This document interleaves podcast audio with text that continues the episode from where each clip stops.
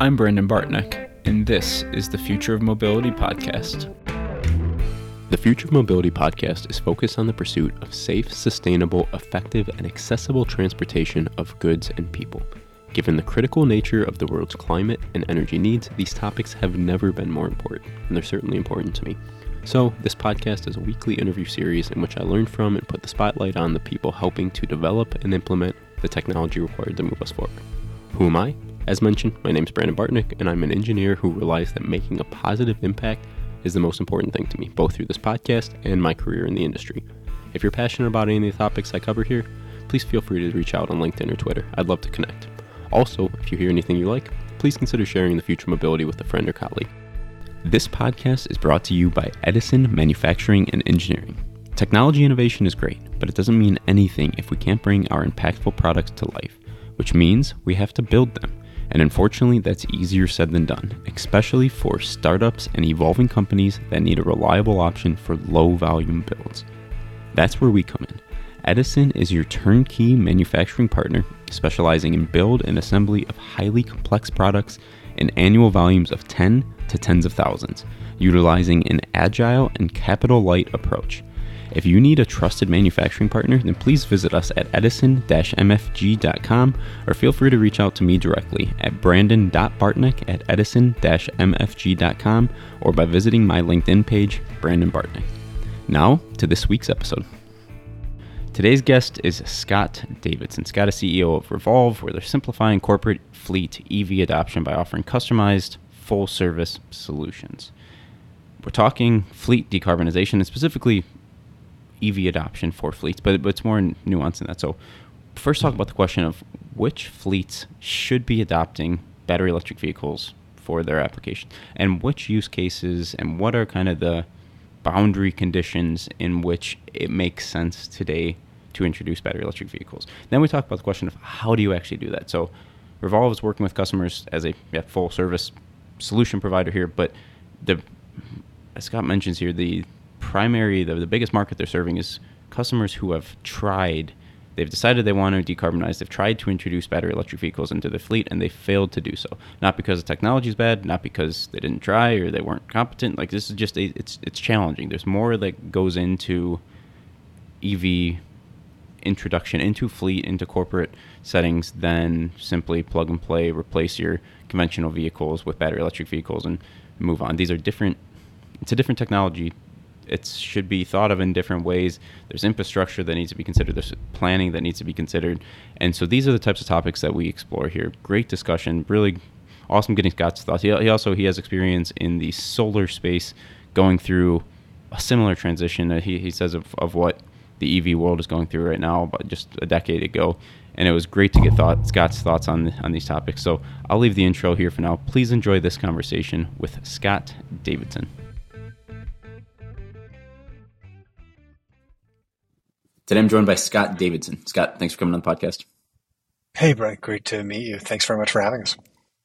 Yeah, I think uh, excited for the discussion. Fleet of electrification, EV adoption, the the things that you guys are addressing at uh, Revolv. Really interesting topics that I'm excited to explore with you. So, would you mind setting the stage, please, and introducing yourself and, and what you guys are doing? Yeah, for sure. Um, my name is Scott Davidson, CEO of Revolv. Uh, uh, Revolv is Revolv's mission is to focus on simplifying and accelerating uh, electrification of uh, commercial fleets. Uh, we do that uh, by um, by reimagining how fleets buy and use transportation. Um, think about it as a, a full service, uh, turnkey, um, complete solution for for fleets. Everything but the driver and the vehicle is what we like to say. And when you say fleets, what type of what where's, where's the kind of the boundary? What, what type of fleets are we talking about here? Yeah, good question. I, the way we think about answering that question is fleets that uh, we can deliver economic and operational parity to today. Uh, that uh, it, because in our mind, while we might be environmentally driven, uh, in our purpose and our mission, uh, we know the most important thing is to focus on what what fleets care most about, which is which is uptime performance and economic performance. So, so the answer to that question, Brennan, is really focused on um, which fleets are at economic and operational parity. And w- what we see is uh, there's opportunities within the class 2B, so cargo transit vans, all the way up to class 8, um, uh, and that's a function of both the type of vehicle, but also the duty cycle that they operate in, as well as the mm-hmm. markets that they operate in. Okay, and I, I imagine we'll, we'll, we'll circle back to that. Quite, I, I have some follow ups to get deeper, but I think we'll circle back there. Yeah. Um, I, I think it, it would be interesting. That, could you give the story kind of how? How'd you come up with the idea? Why is this the problem that that you're solving, and why do you think that this is a problem worth solving? Yeah, it's a great question, um, and I think maybe I might step back a little bit and give a bit of my background mm-hmm. because mm-hmm. uh, where I've personally come from speaks a lot about um, where the business is today. So I spent over a decade in the in the renewables space, specifically solar development for both uh, C&I, they call it um, uh, commercial and industrial, as well as utility scale solar development. And and what I started to notice was a shocking number of parallels between where the solar space was a decade plus ago and where the EV space is today. Um, the problems that we were solving in the solar space around cost, complexity, and risk are the same barriers and problems that fleets are facing today when they're looking at adopting EVs. Um, one of the one of the ways that that problem was solved was to take a take an integration approach to this solution. So instead of if you think about what a commercial customer and when they're buying energy cares about is kilowatt hours and the fact that they're they're zero emission. And the, the the way that that problem was solved was businesses started to stand in between uh, both uh, the the suppliers of panels and inverters and all the other constituent components and end customers, and to integrate them into what fleets care, what sorry, commercial customers care most about, which is clean electricity. And we're doing mm-hmm. the same thing with from a fleet perspective. Is we're integrating the best in class technology, hardware and software into what is a complete solution for fleets. So the, the solar analogy where we've come from is very germane to where the fleet space is now. And we ultimately believe that that, that model best serves end customers to be able to help them move more quickly and confidently towards zero emission. Yeah, and this is uh, one of the the topics that, that's near and dear to my heart. Right, so I'm a I'm an engineer by by background in mechanical, but I've been now on the sales and business development, uh, kind of operational roles here for for some time. Um, and but like I, I, my my mind is drawn like many engineers to like yeah, develop cool technology, right? Solve problems yeah. with technology, develop these solutions. And there's been tremendous work done in this space, and there continues to be tremendous work. Like we're, we're not we're not there by any means. There's battery improvements and efficiency improvements and a bunch of infrastructure technology improvements, a bunch of cool things that are being done and that need to continue to be done. But I think what we tend to miss, certainly as engineers, but also kind of as society, is like, okay, what, where's this bridge from developing this cool technology and then actually solving problems with that technology and actually mm-hmm. kind of doing the thing that you set out to do in the first place, right? And it's not to get electric vehicles on the road. It's not to develop cool battery packs. It's to provide a more sustainable solution for driving, a cheaper solution for driving it more efficiently. Yep. Right. So it, it feels like you guys are helping to do the, the translation here of, hey, here's this cool solution set that's been developed from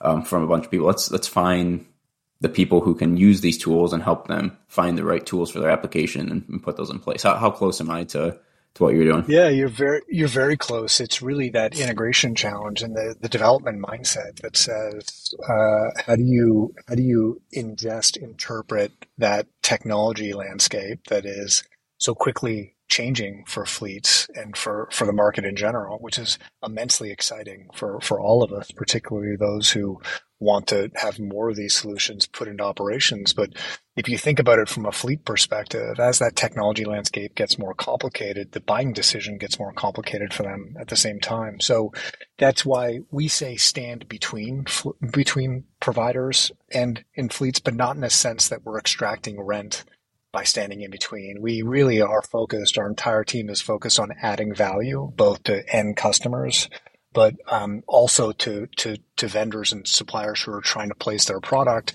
and running into some of those barriers to sales because I think you've seen some of this natural progression in, in the space where OEMs originally started selling vehicles and then they started to realize that they had an infrastructure and a charging problem, which was a mm-hmm. barrier to selling vehicles. So they started to offer chargers and then they started to develop charging solutions. And you see this natural progression within the OEM landscape because they realize in order to sell the end product, which is the vehicle, they need to solve all the other barriers to get through. So we just try to s- focus solely without a technology bias around enabling those transactions to happen more quickly. And so, what does it look like? Can you give me an example? So, what first? What, what's a, an example of a two a class two B um, fleet that you might work with? Cargo, like a cargo van, for example, uh, like a, a, a mm-hmm. transit uh, van, for example. That and, and who might be operating. using that? Like, what type of company? Just just picking well, a, a random example to dive into. Yeah, I mean, I think that there's there's a it's not only the van application, but it's also how it's being used, right? So we we have customers that range in size from 40 vehicles up to 10,000 vehicles in terms of what their unit unit count is across different markets. But mm-hmm. if you think about the most the, the the smallest fleet where we solve the most barriers to adoption, let's call it Brandon's truck, Brandon's bread delivery company, you say, I want to move towards electric. What percentage of my fleet can go to electric? Uh, what is the right technology for that on both the hardware and the software solution? And then how do I figure out how to stitch that all together to make sure that it's operating both installed and then operating correctly within my existing fleet? So what we provide Brandon's bread delivery company is this fixed price payment um, that allows them over a set term that allows Brandon to get consistency, capital redu- reduction in capital expense, and consistency in terms of operating expense. So we convert uh, products to performance. What we like to say over and over again is our product is performance. It's not physical products; it's the day-to-day operations of the vehicle. What is that customer intake process? Right, so someone comes to you and say says, "Scott, I'd like to I like to go to an electric fleet here for yeah, my, my, my bread delivery here. There has to be a wide range of things that people mm-hmm. mean when they say, Hey, I'm going electric. And then also wide range of backgrounds for how much people actually understand what, what goes into it. So what, what does that first step look like for you guys to understand where that customer is actually coming from? Yeah, it's it's a great question, uh, and you know what's fascinating is our experience is so different depending on which fleets we talk to. Um, I think the the the foundational pieces it depends where they are in their existing journey of electrifications. Uh, some are just starting picking up the phone uh, trying to, trying to understand where they start. Others have started and they understand how hard it is. We we often find that our our, our best or most compelling customers are the ones who have tried to do it by themselves and they recognize how hard it is right uh, hmm. in in many cases you see a lot of fleets who have bought vehicles who have 20, 40, 60 vehicles that they've purchased that are sitting on their site without a lot of thought process in terms of and, and it's not it's not the fleet's fault. They're used to buying internal combustion vehicles, and that's how it works. You buy them off the shelf, you put them into operations, but there's a whole host of other parts to consider. So when we start with a fleet, we try to first understand where they are in that journey. What has their experience been? And then most of it is about starting to understand how they use the vehicle. Not only what type of vehicle, but how do they use them on a regular basis? Which markets are they in? And all of that assessment is important to make sure that you're picking the right vehicle. One thing that I, er, I learned early in starting in the fleet space was most important thing is right vehicle, right application, right? forget about if it's electric or EV. You have to match the capabilities of the vehicle with the requirements of the fleet, and that might not always be an electric vehicle. But um, so look, making sh- making sure you start first with understanding how they're using the vehicle is essential to making sure that they can be successful with mm-hmm. an EV vehicle. Because for us who have an, an environmental bias, in order to have a good first experience, you have to do the work up front. The biggest danger for us is to put a vehicle into operation and, and have it in the wrong application and for somebody to blame it on the electric vehicle as opposed to the, how it is assigned within the existing route structure, if that makes sense. Yeah. And how much, I mean, you mentioned it's, it's often people have tried to go towards an electric fleet and, and have failed for some reason. What, what type of problems you usually see? I mean, is this like, I don't know, someone doesn't realize that, you know, the, the fact that they have a 30, 40 mile route that they drive most days, but every once in a while they have to go 800 miles to pick something up. Like that's probably not a great application for an electric vehicle for that 800 mile drive. And that's just not going to work. Like, it, are there kind of like yeah. very clear things like that that people just didn't understand kind of how these things are going to s- scale? Or is it more nuanced than that typically? I think it's both. It's uh, not to uh, dodge the question. I promise I'll answer both dimensions of it. But that if you think about the journey, it's the development phase of EVs, implementation about installing them, and then operating them. And I think that there's challenges in each one of those phases. And I think fleets fleets find uh, depending on what their resources internally, they they run into challenges at, at, different points of the phase. So if you start, we've talked a little bit about the upfront development process, about making sure that you you have a partner who is looking at, in a technology agnostic way about how to pick the right vehicle. But then in the operations phase, what you, we often find is this um, uh, the, an appreciation too late in the process for how long it takes to get charging infrastructure uh, on site. So if you think but a fleet that a fleet buying decisions are usually made way up in the organization.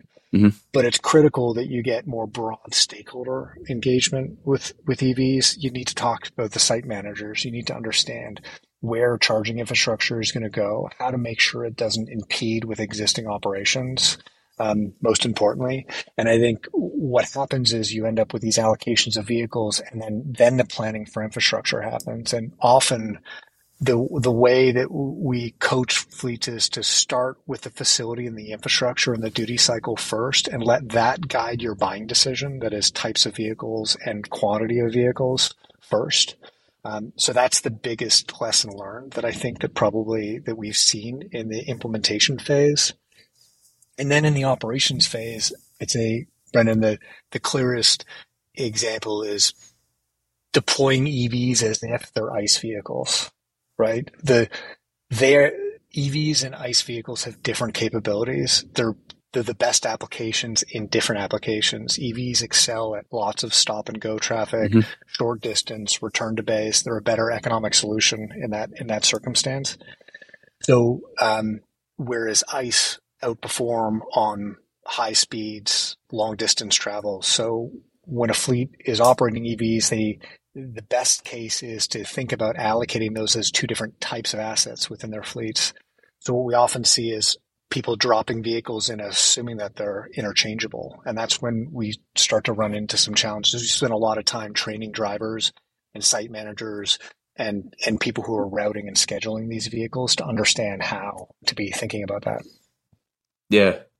And it's, it, it's, it's, t- I feel like it's tough to get that understanding until you've actually seen it and, and like experienced it, right? So like just anecdotally, right? I, and this is a, a, different situation for, for many reasons. But so I, I, have a plug-in hybrid and I have a conventional vehicle at, at, at home, mm-hmm. and um, recently switched where my commute is now just all highway, which it, it wasn't previously. And the plug-in hybrid is terrible for that commute because it has you know 25 miles of range most most days, which it's, it's yeah. awesome because I can do most things around my neighborhood and groceries or go to certain places and things and never turn on the internal combustion engine and drive full electric. But like it's an awful like it, it's an awful vehicle on on the highway from a fuel economy perspective. Whereas you know the other one is better on the highway, but it's it's nowhere near as efficient or or fun to drive um, locally. And like until it, it took me like yeah sure I, am in this space right, and I I knew these things, but it took me a few weeks at, at least to before I saw this. I'm like oh yeah, this is very clear. Like these are two different vehicles that like they I should be using them in different ways and figuring out when am I or my wife going to be doing a certain type of driving because they should take a certain vehicle that's optimized for that and we should do the other thing.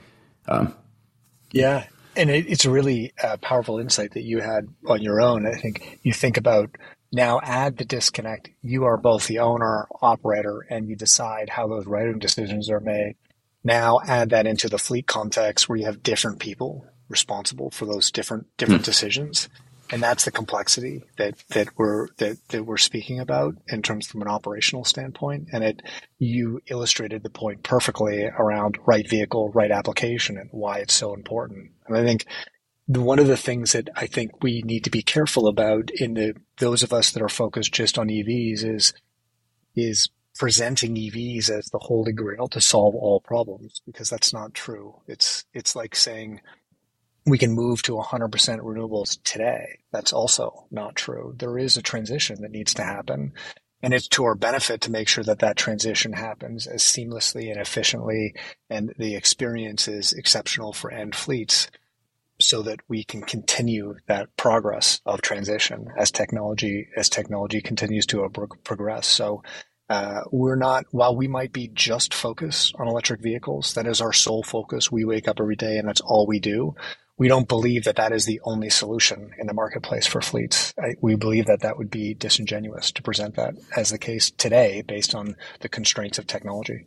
Are, are, there times when you when customers come to you and say, "Hey, we want to go electric," and you look into the reality of their infrastructure and their duty cycles and how these vehicles are going to be used, and you say, "Well, great. Maybe in the future when things change, it could be a great option." But like today, your best option is stay ICE or maybe go, get a hybrid or something like that. Yeah, what we the way that we frame that is slightly differently. We say, "What's your what are your priorities?" do are your priorities economic economic parity and operational parity? Because if they are, that defines where and how you might be able to deploy. But if a fleet said, "I'm willing to pay a premium because I feel like there's there's a marketing value or hmm. advantage associated with these with these assets," then we can have a different conversation. And that is specific. Right? If you start thinking about other markets that maybe have less incentives than than others, right? We can deploy EVs that are at operational parity but they might not yet be at economic parity. And again, that is the value that we believe that we provide to fleets is to help them sort through that landscape, but how they can continue to meet their priorities without compromise. But there's, to answer your question directly, there has been instances where we say an EV will not be operationally successful in this application. Uh, we need to wait until they're, or you need to change how you're operating your vehicles in order to accommodate, accommodate it. Yeah, one one of the cool things about the space that you seem to be playing in, right, is that these are almost exclusive, exclusively rational decisions that are made, right? Like where personal use, someone who really believes in electric vehicles for whatever reason, like yeah, you, regardless what data you can put in front of them or what they're going to pay, they're going to drive an electric vehicle because that's for however mm-hmm. way they, they've put it into into their value system or their, their character. Whereas, sure, there there are certain companies that have that as part of the the mission and, and vision, but like that's a mm-hmm. strategic decision. And often, like you're talking about here, like you can put value on okay, there's there's marketing value here, or sure, this is like the the niche, the box that we're going to put into, but then you can layer that with all of the direct operational costs. Um, do you struggle though? I feel. Do you struggle with people understanding the breadth and the complexity of that dollars and cents calculation, right? Because it's not just hey, gas is a certain amount per mile, electricity is a certain amount per mile. Like there's there's more to it than or yeah. there's more to it than that. Yeah, and I, I I think we are. I was sort of alluding to this up front around the ideal customer profile being the one that often has tried it on their own because they have uh, a very real uh, bumps and bruises as it relates to both what's required to to to make the transition, but also also of the value that we add to them as a as a, as an operator. So um, I, um, I am a big I'm a big believer in being um, transparent about what the capabilities and, and requirements are for these vehicles and the for uh, the ability for us to be able to serve their end needs. Um, so uh, I think the natural progression is going to be making sure that we find the right customers who are successful, who are thinking about what their broader term ambitions are, but how do we make that into a program? How do we break that into more tactical steps to be able to accomplish? How do we operate operationalize their their their ambitions? Is is is how we like to think about it. And this this is likely at least a partly redundant question, but going back to like what what Revolv's role is in, in an engagement. So say yeah, back to our, our, our made up kind of bread delivery company who's uh yep. has has a fleet that they're looking to electrify. So, so what is it?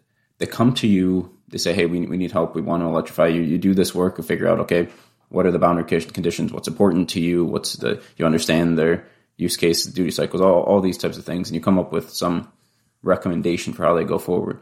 Is this just a one time consultant? Like, hey, here's a a here's a presentation, go run with this, or is this you guys are actually then putting in the into operation for them, uh. buying the trucks for them, helping them operate and optimize the truck. Like what what what does that actually the relationship look like, and how long does it extend? Yeah, it's a great question. I'm really happy you answered that. You asked that question. We are very much not a consultant. We are we are in consultative sales, but we are not a consultant. Mm-hmm. We we have skin in the game in terms of the recommendations that we make. Um, we absolutely are not focused on transactional sales of equipment and vehicles. We have an operating uh, relationship with our with, with our customers. but it is I don't depending on a number of factors. Call it three to seven year contracts that could be that that with their customers that have that are performance based. So what we like to say is we sit on the same side of the table as our customers, right? We're there for performance. We're the, we don't sell them and leave. We are there every single day as they're operating those vehicles. So we also think about ourselves as helping fleets moving through those aspirational objectives in a more tactical way. So we help figure out where to start. We help them figure out where to expand and how they make, how they operationalize that, that, that plan that they have on a daily basis. So uh, that skin in the game is very powerful for us because the the technology choices that, that we make, um, we bear the responsibility of of, of them operating. If they're not up and operating, um, it's it's us that's warehousing the operating risk and the technology risk, and that's an immense value proposition in our mind for fleets because now it's a single partner solution for them.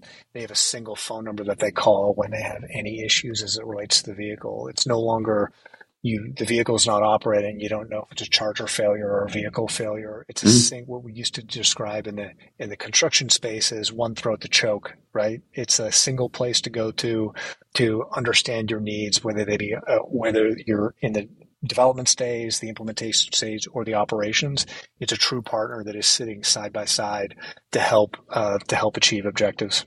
And who owns the hardware assets then, like the vehicles and whatever charging infrastructure and things? Well, I mean, technically, we own the charging infrastructure, similar to a solar system uh, that is operated under a power purchase agreement. Uh, that is, the customer buys transportation services. That is, the vehicle is made available to travel a set number of, of miles on a daily basis over a fixed schedule. And mm. we, we procure the vehicles on behalf. Think about it as a true full service lease where everything is embedded, embedded into, into a single fixed price payment for a customer. And, and the benefit of that is that, uh, fleets are able to reduce the capital intensity of deploying EVs, um, both integrating the charging infrastructure as well as the vehicle into that uh, price, and then they're also able to convert what is what capex to opex in terms of that operating expense. And then the third value proposition is they they exchange what is a variable expense, sort of variable, mostly driven by commodity cost with ICE hmm. vehicles, into a fixed price over time. So they get reduction of capex so they can take that money and invest it in the core capabilities of their business as opposed to buying trucks.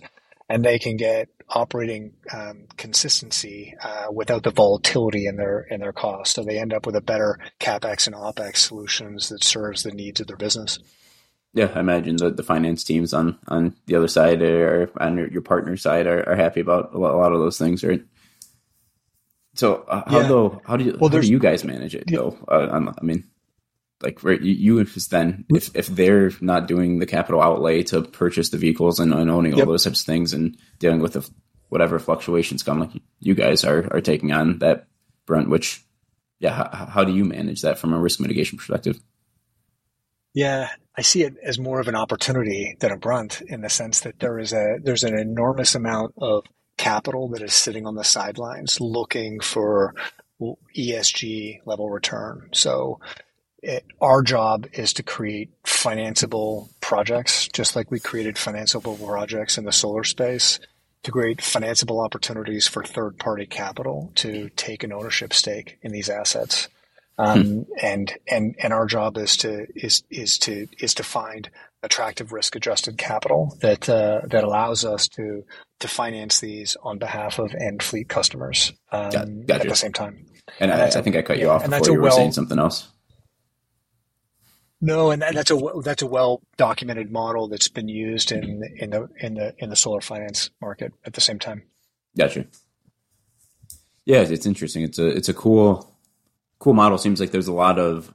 I mean, you, you seem to be hitting on a lot of the major risks or things that I don't know. It, it seems like people are struggling with as they play with the idea of going towards electrification. Some of it's the capital outlay here. Some of it's just the risk, right? And I mean, often it's I, I, I tend to hear you know the it's unknown, right? And there's, there's uncertainty. So yeah, there's sure there's issues with internal combustion engine vehicles. There's issues with conventional vehicles, but I know what those issues are. I'm used to handling them.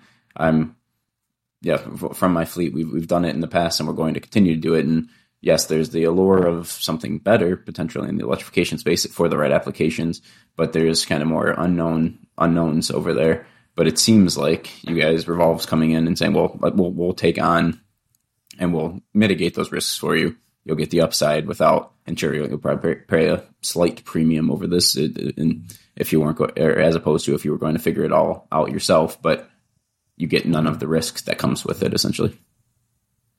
Yeah, and I think you you you articulated it well. Uh, it's and we see that premium as value uh, that we add. Think about the risk and the, and most importantly the capabilities that that and knowledge that mm-hmm. fleets would need to build internally. Right? We talked about a little bit about the about the capex or or, or the dollar investment, but um, there you we cannot understate the amount of capability investment in these fleet teams that need to be made. And if you're Amazon or FedEx or one of those large players that has unlimited amounts of capital and can hire unlimited amounts of team uh, to be able to focus on these problems, then you're well suited. But the truth of the matter is that most fleets don't have an enormous fleet team to be able to help them sort through these challenges, right? So we become this this this bolt on to their existing business that helps them understand the unique opportunity and challenges associated with electrification.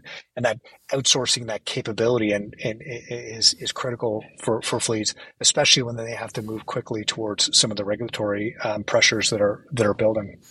Yeah and i think of the my father-in-law is um, leading a, a, waste management organization to a bunch of garbage trucks with within so, so heavier duty type applications. And yeah, he, he, certainly is dipping his toe into and has been for several years now different types of um, renewable or you know electrified options for for the fleet. But it feels like that's you know he, has got like an hour a month to, de- to deploy to that type of thing to figure out right. what the right solution is. Right, like he he's got a whole business he's running and things that he's worrying about on the day to day, not necessarily thinking about what's the latest and greatest and all the electrification developments and where things and what companies can he trust and all that type of stuff.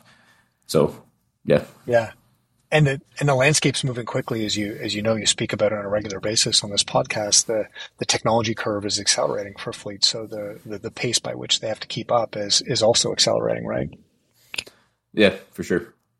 So what? uh I don't know what what existing kind of misconceptions are there out there? We, we already touched on, on several of them. What, what existing misconceptions are do, are there out there? Do you think about people, you know, in that situation of fleet ownership, thinking about switching to an electrified option, whether it's a fully electrified fleet or partially electrified fleet? Like, yeah, what what are the things that you you hear that are just kind of yeah, just blatant miscon- misconceptions at this point? Yeah, we see uh, we we see too much focus on the vehicle. It's important, but it's one piece of the broader ecosystem. What I would what I would encourage people to think about is um, maybe use an analogy for it. That think about um, think about electrification as a system, right? Uh, a system like a speaker system, for example, right? You can buy the best vehicle or the best amp you want with the best speakers but if you underinvest in the speaker wire, the quality of your output is a function of the weakest link.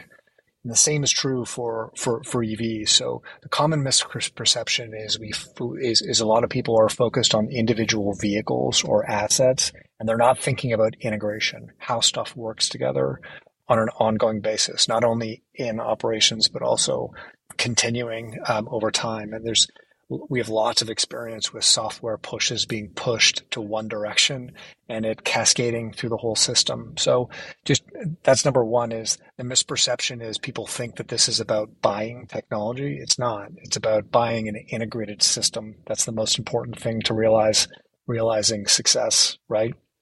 I think the other misconception we've touched on a little bit, the fact that EVs are best for all applications, and that's not true. We have to absolutely make sure that they're p- deployed into the right solutions for them to be, for, for people to be, be successful, right? Um, and I think that, uh, I think that the other piece is, is, is, is I don't think fleets are spending enough time thinking about electricity costs. There are, we've seen a lot of proxy forward views of what electricity costs look like. And the way that we explore this is we often ask fleets, when was the last time you opened your electricity bill?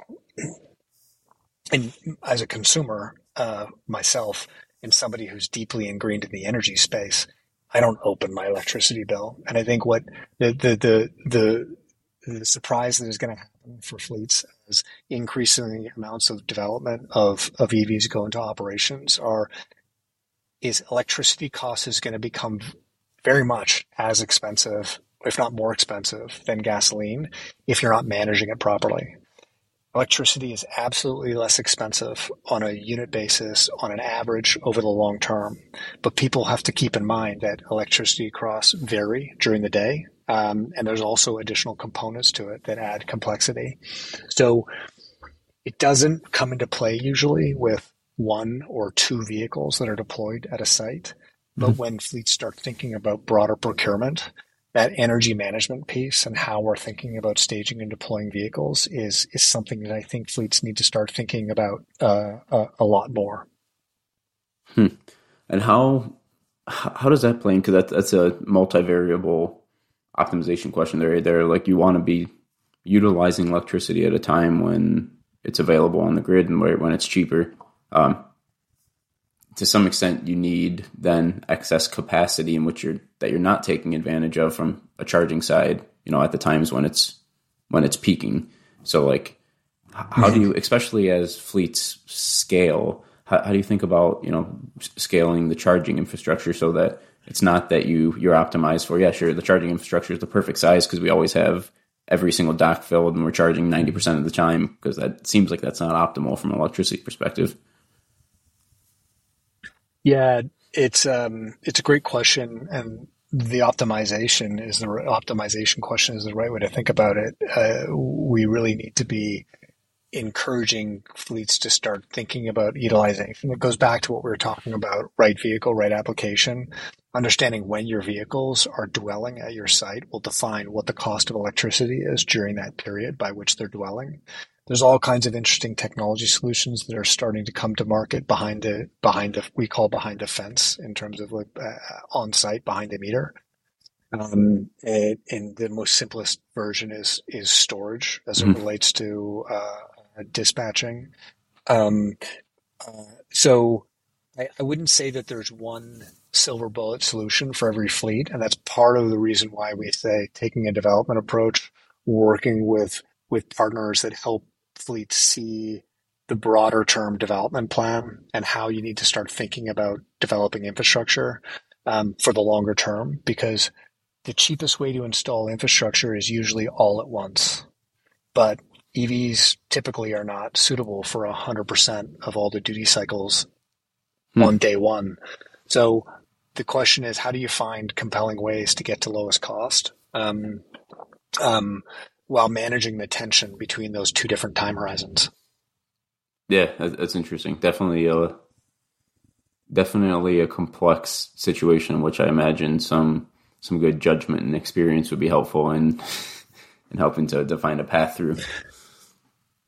Yeah, it's also immensely exciting to start thinking about this this transition that's in front of us. Uh, seeing drivers experience, seeing drivers that have these are these are their office for the most part. They spend all day every day in these vehicles. So vehicles that are quieter, that they get to go home to talk to their kids about um, about operating in. The tangibility of those vehicles in operations is is immensely gratifying for for for us as a company and sort of helping mm-hmm. fleets start thinking about this transition. But we're still in the we're still in the early innings of this. There's there's lots of opportunity and challenges ahead of us, and I I come back to I come back to a story when I was when I first started in the solar space. The biggest project we as a company had ever worked on was um, was was 18 megawatts, and it was based in Bavaria, Germany at the time, and that was 2008.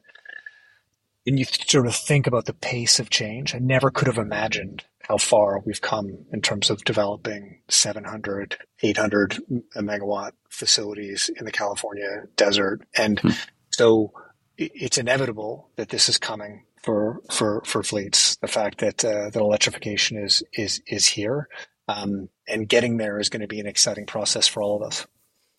Yeah. And I think that actually makes me, it, so we've talked a couple of times but right, about EVs are not right for all applications What's your thought on the kind of the qualifier on the back end of that that that statement? Is it today, or is it they're not right ever for all applications? Like, well, how do you how do you see things progressing? Right, and especially you talk about um, the fact that you come in and you have to start with infrastructure and you have to start with figuring out what can the facilities look like and where is their ability to make investments and things, which there are levers that you can play there, right? If, if everyone had infinite money to deploy into things like you can make any infrastructure work. I, I imagine, right? So like when, when you think about mm-hmm. that that question of okay, the, the or that statement of yeah, EVs aren't right for all applications. Well, how do you how do you see that evolving over the next 5, 10, 15 years or whatever?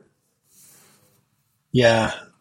Um, what I can, I have a, I have an opinion and a perspective, but the only thing I'm confident in is that we're not going to end up exactly where I think we're going to end up, right? Yeah. Because if, if, if, if time has taught me anything, it's, uh, is to have convictions, but also to hold, have strong ideas, but to hold on to them lightly. It is what I would say is if you start thinking about, um, the applicability of EVs relative to ICE as being on those two curves, that is economic parity and operational parity you think those curves are moving every day as mm. it relates to the, the the the cost of internal combustion. So as regulations increase, so in the state of California and many other jurisdictions that have decided to adopt California's emissions impact, there is rising costs associated with internal combustion that is pushing the cost curve up for internal combustion. If at the same time you start thinking about EVs as declining battery costs. Uh, the assumption is we're going to continue to see declining battery costs over time, which is changing the curve for electric vehicles. You also sort of talk about these technology uh, development curves for battery technology. As you increase density, it will change the it will change the operational curve, the operational parity curve. You've got all these. You have the relative cost of electricity versus gasoline, and that's different for each individual market. Whether you're in Texas, that is ERCOT or you're in PJM in the Northeast mm-hmm. or you're in CAISO in, in, in California. So it's this multi-dimensional challenge in order to find those, those sweet spots. So I think everything is not uh, suitable for electrification today. Will it be in the future? I, I'm, I don't, I don't have, I wouldn't say my expertise is defining co- uh, technology curves from, from EVs, but if you look at how fast things have progressed, you could assume that range and range is going to increase and cost is going to uh, decrease over time. And and I think and that's going to help certain applications of EVs become at parity. Mm-hmm. Um, and but there's still going to be room for other applications in the Northeast. Uh, there's large heating and cooling loads that have parasitic load impacts on batteries, which impact range. So um, I think you will see parity arrive, but it's going to be in discrete markets and discrete timeframes. So the challenges for fleets are making sure that they're thinking through which markets, which facilities, which vehicles, which duty cycles, in which order. Yeah, yeah, I think that that makes a lot of sense. And for, for I mean, I have no at all, uh, probably not even conviction in my my opinion here, let alone confidence in it. But uh, it, it seems like the only certainty I see is that you know there are pockets today where electrification are, is already battery electric vehicles are already better applications than, than conventional or, or hybrid vehicles, and those area those sweet spots seem to be growing. Right, many of the uh, just about yeah. all the things that you mentioned are factors moving in the direction of making it so each sweet spot or and more ones are more are appearing where the parity is coming more and more where there's more areas where electrification takes place. I don't know what the, fi- the what the final state looks like if there is a final state and how things are going to evolve and what kind of you know black swan type things could come up and shake things up. Who who knows what the the future looks like? But it seems like just from a month to month, year to year, day to day basis, there's more and more applications where electrification seems to be a good fit. Yeah, and it's uh, and the big fleets see this, right? The big fleets are making investments today in terms of those applications. They realize that the technology curve in a sector that has had um, technology development, but just not at the pace that that it that it's happening now, and mm. and and and and how different EVs tend to be relative to, to to, to to ICE vehicles in many applications, and I think that's the thing that we would we would want to make sure that fleets are thinking about is in many times in many discussions that we have with fleets, people guide or or think that there's a benefit to waiting. We should wait because we don't have enough information, right? Hmm. And and and off the large fleets are not waiting and they're not waiting for a reason, right? It's not just because of regulation. It's also because they see this as a core opportunity for them to gain an advantage. Sure, there's a first mover advantage as it relates to marketing. That is, if you're operating within a segment, if if Brandon has a bread company and there's four other bread companies in the same in the same area, the first mover gets all the benefits associated with marketing. Second, last declines over time, right? Mm-hmm. But more importantly, if EVs are going to be a better economic solution in certain applications, they're going to be a cost advantage for fleets. That's what big fleets see is they see that these are going to be a cost advantage for them and their fleets. So we try to flip that for fleets and say, everybody's worried about being too early, but they really should be thinking about what is the cost of being too late? What is the cost of rushing to catch up when you have an economic disadvantage relative to your competitors? So we try to encourage fleets, even if it's not with us, to start the journey now, right? It's mm-hmm. uh, it consider even if it's higher operational cost, consider it an investment in what is certain to be the future yeah, status quo maybe seems uh, seems comforting, but it's it's not without costs, especially in a situation yeah. like this. The ground is moving underneath us, right, yeah. as you stand still. So, so yeah. uh, maybe a, a different uh, approach it question. I, would be curious on like building building this business and within looking within Revolv. So, what, what does this look like as as you scale? What are to what extent is this more like a consulting business where you have relationships and you have experts who are providing expertise and you're leveraging that expertise, or to what extent is it closer to a SaaS business where you have a core software and you have algorithms in the background that you're you do like what does this look like as you guys are scaling and kind of the the skill sets and how you're thinking about building the organization? Yeah, we're very much asset heavy. We're asset focused at a, focus at a time when everybody in the venture space likes to invest in in software. We're very much believers that uh, it, to have a real climate impact, because things things that emit things are usually hardware, not yeah. software. So we're focusing on the on the hardware problems. Um, so we see this longer term as being the opportunity for a fleet to outsource its vehicles. Well, in our view, um, fleets that have the opportunity to bring best in class fleet capabilities internally into their business, to outsource fleet, to sort of focus capital and capabilities on their core business so we would like to see ourselves, if given the opportunity from our performance, which we expect to see, is to allow allow fleets to focus on that part of the business and to allow us to be the plug-in operator for for their fleets, um, to operate zero emission fleets, to help them make that transition, but most importantly, to to be that core capability that works alongside their fleet team um, operator of fleets, integrator of technology into that fleet. So the fleet manager in those operations can be more of an administrative agent as it relates to making decisions about how that fleet is dispatched and operated, the real important value added pieces that are germane to their business. So that's the longer term focus for us where we, we consult similar to the analogy that I gave about OEMs um, uh, about moving towards charging infrastructure over time, we're consulting with fleets up front because fleets need help to mm-hmm. understand. Mm-hmm. That's where all of our value is is helping them understand to make the transition. But all of the, all of that is an investment in a long term relationship with a customer. We don't just provide consulting services for fleets and, sh- and tell them what to do and walk away. We like to have skin in the game as it relates to the recommendations that we make. So we very much see this as a building operating model for us to be able to deploy and, and ultimately to be one of the largest zero emission fleets operating within the United States. Hmm. Yeah, it's interesting. It seems like there's a unique I don't know. You you, you seem, and, and I, don't, I don't know what the competitive landscape necessarily looks like. Not not an industry that I'm super familiar with, but it sounds like the based on the way you're breaking it off, that it's kind of a unique niche that you're carving for yourself and a focus in a way that, yeah, sure. There's there's bits and pieces of this puzzle that can come together in several different ways, including the option, of course, for fleets to own their own vehicles and to develop their own strategy and execute all of it, which is kind of the the way it's been done in the past. But it seems like you guys are kind of carving a unique area that and focusing in a way that's that's different than how it's been done in the past.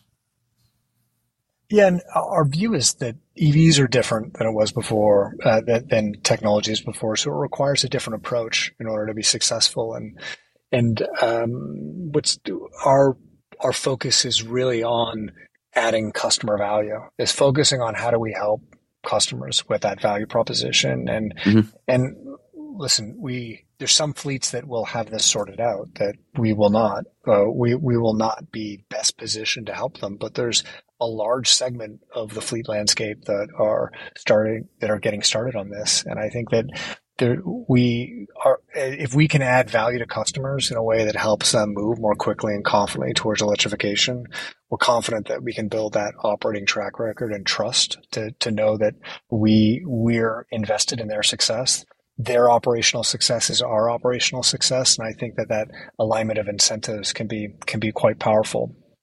Yeah, and it's interesting. I mean, on the surface, they're very different, but as I'm hearing you talk, I see a lot, a lot of parallels. So I'm at this point leading a contract manufacturer of Edison, which where also the core premise is that electric vehicles, autonomous vehicles, are presenting a a new challenge in the manufacturing space and the assembly space, mm-hmm. especially mm-hmm. for low volumes as as things are growing. So like right? We have the option, and there's a lot of pressure to just become a traditional contract manufacturer. But we believe there's a different way to serve that market, and we're providing value in a different way because of you know this this thing that has come up with electrification and automation that's that's shaking things up. And it, I don't know, I, yeah. I, I, I, hear a lot of uh, similarities in the way you're talking and the way that we've been thinking in our strategic discussions and the way we're we're talking to our customers and things like that. What's great, I mean, I, the OEMs see it too, right? The OEMs understand that how these vehicles are being built is foundationally different, and they're understand they're starting to look at the digital overlays and the service overlays on top of it. Uh, so uh, I think the, still out in terms of in terms of um, how all the information is going to flow seamlessly between between counterparties, but uh, but uh, but you start to layer these trends around the drive towards zero emissions, the reduction in cost of batteries driven by stationary storage, with um, with digital innovations, with data analytics, and you start stacking all these trends on top of one another. And I think that's the thing to be mindful of is is we can't be myopic and look at one individual trend because they're influenced by all these other factors at the same mm-hmm. time. And I think that's where we still really, I think, get step function changes in in in how we use technology on a regular basis. Is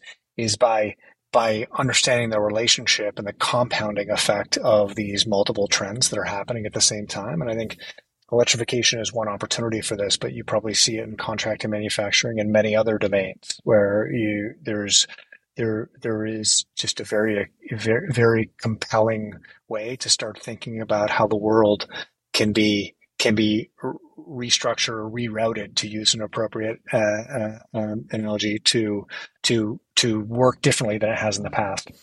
Yeah, I mean, this is right. This is system engineering thinking, kind of at, the core, right? Of like, yeah, I, think that's. I mean, Tesla for they they've done great stuff on the battery space and several the other like yeah the, the electric motor space, but really it, seems like kind of the, the, one of the core, if not the most important core innovation was the way that they tackled the integration problem from a different way in the way they've, you know, didn't take the same old school manufacturing ap- approach and integration approach that the automotive industry takes, but look, took a different look at, hey, here's all of the functions that we need to execute. How can we do this within this vehicle? How can we package it? And how can we integrate everything so that it's, it's not just, yeah, your, your optimization doesn't need to be, let's get a better motor, but that, that's how you see software updates may giving additional range, giving additional power, right? Like it's just getting everything to work together. And that's, that's a vehicle level. You're doing a more abstract kind of industry level optimization problem here, but it, it feels like the same thing. Yeah.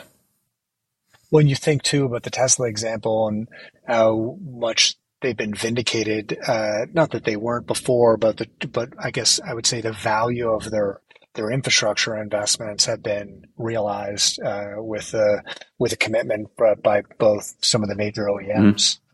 Their standards and getting access to that. But those that decision was early on a barrier for customer adoption, right? In order for us to buy to sell vehicles, you need places to charge them and the self development. But it also created again this integrated, seamless approach for customers, right? If you're a Tesla, you never have to worry about is it going to work if I plug it in? And you think about some of the other charging network providers, and there's lots of discussions about availability, uptime of these individual chargers. And I think Tesla boasts something close to uh, above a 98% availability because there's this continuity of, of, of, of technology and hardware, which again comes full circle back to that integration challenge, right? This, yep. that analogy of a speaker analogy about what has made Tesla so immensely successful is the fact that they focused on customer experience in that way, right?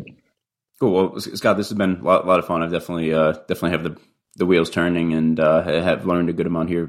Fun talking about this this uh, challenge and opportunity for you know improved integration and utilization of electric vehicles, and the, especially the commercial vehicle and fleet space here, and how you guys are thinking about it, and and all these things. So I, I really appreciate it. It sounds like you're doing cool, meaningful, impactful work at, at Revolv, and I'm excited to to watch how that uh, that grows over, over time. Um, anything anything we missed here, or if not, um, just just generally anything that you're hoping someone who's listening to this takes away from the conversation? No, I would. Um, it's been brilliant, by the way. I really appreciate the conversation. It almost I almost forgot that we're on a podcast. I really enjoy these conversations about about talking about what's happening in the landscape with people who are deeply invested in solving these these technology uh, uh, uh, challenges. I would just reiterate the the fact that electrification is inevitable in some applications. So to say that change the change is coming, um, and just to reiterate the importance of making early investments in some way, shape, or form to start building competency. And I, I, and to close, I'd say there's lots of experience that fleets can leverage from others. There's industry associations that they can reach out to to start talking to other fleets who might be further ahead in their journey leverage those resources to be able to take shortcuts in terms of not making mistakes that others have made before. Um, there's there's a lot of resources that are available. Uh, most importantly, don't try to go it alone. Right? Yeah. Cool. Well, I, I think that's that's a good place to leave it. Thanks, Scott. Thanks again. I, I really appreciate it, and uh, best of luck to you and Revolv. Thanks so much, Brendan. Thanks. Well, there you have it. Hope you enjoyed that conversation with Scott Davidson. So what what stands out? So first on the surface, this seems like a redundant service. This seems like something that doesn't need to be done. There are vehicles, buy them, throw them in your fleet, move on. Let's get going. And it, I'm, I'm convinced through this discussion, and also others, that that's not the case, right? The, it, yes, battery electric vehicles have come a long way. They are relatively intuitive to use on a vehicle basis, but introducing them into fleet applications where you have a business you're running, you're used to doing things certain ways, you're used to maintaining vehicles and char- and you know refueling in certain ways and leveraging existing infrastructure within and outs- also outside of your company limits. Like this is different and needs to be thought of and given the attention required. And i think it's it's interesting here, like I mentioned at the beginning, like Scott mentioned in the uh, in the discussion, that most of the companies they're working with have tried. They have bought electric vehicles, had this great idea, whether it's for marketing or whether it's for total cost of ownership or, or whatever other sustainability goals, whatever it is, they've decided to introduce battery electric vehicles in their fleet, and they have not done so successfully. Now they come to Revolv and they they leverage the experience, the scale, and really the expertise of hey, here's how you actually do this well, and here's how you choose the right vehicle for the right application, put it in place, solve all of the other things around this which could present challenges if not addressed properly. And that seems to be an invaluable service for the fleet as well as at societal level, right? We have these solutions that are being de- developed, these technology solutions, these vehicles that are being developed to help us decarbonize. They do no good sitting on a lot, being purchased, manufactured, and then going someplace where they aren't utilized or where you know the customer gets frustrated because they're not doing what they expected to. We collectively need to find ways to put these into place in the biggest impact scenarios and do it effectively. Which, yeah, I think said that way seems, seems obvious, but that that's not something that I, I think is being addressed well enough in the industry. And it's great, great getting Scott's thought here. Really interesting hearing how Revolv is addressing this challenge. And uh, yeah, I, I, learned a lot here. Ho- hopefully, you did too. As always, we really appreciate uh, you listening, and yeah, more to come next week. Thank you for listening to the Future of Mobility podcast, brought to you by Edison Manufacturing and Engineering. If you have a need for a trusted manufacturing partner for low volumes of highly complex products, then please visit us at edison-mfg.com or feel free to shoot me a note directly at brandon.bartneck at edison-mfg.com or visit my LinkedIn page, Brandon Bartneck. Edison specializes in build and assembly of highly complex products in annual volumes of 10 to tens of thousands, utilizing an agile and capital light approach. If you're making an impact in the mobility space, we'd love to help. Until next time, thank you for listening to the Future Mobility Podcast.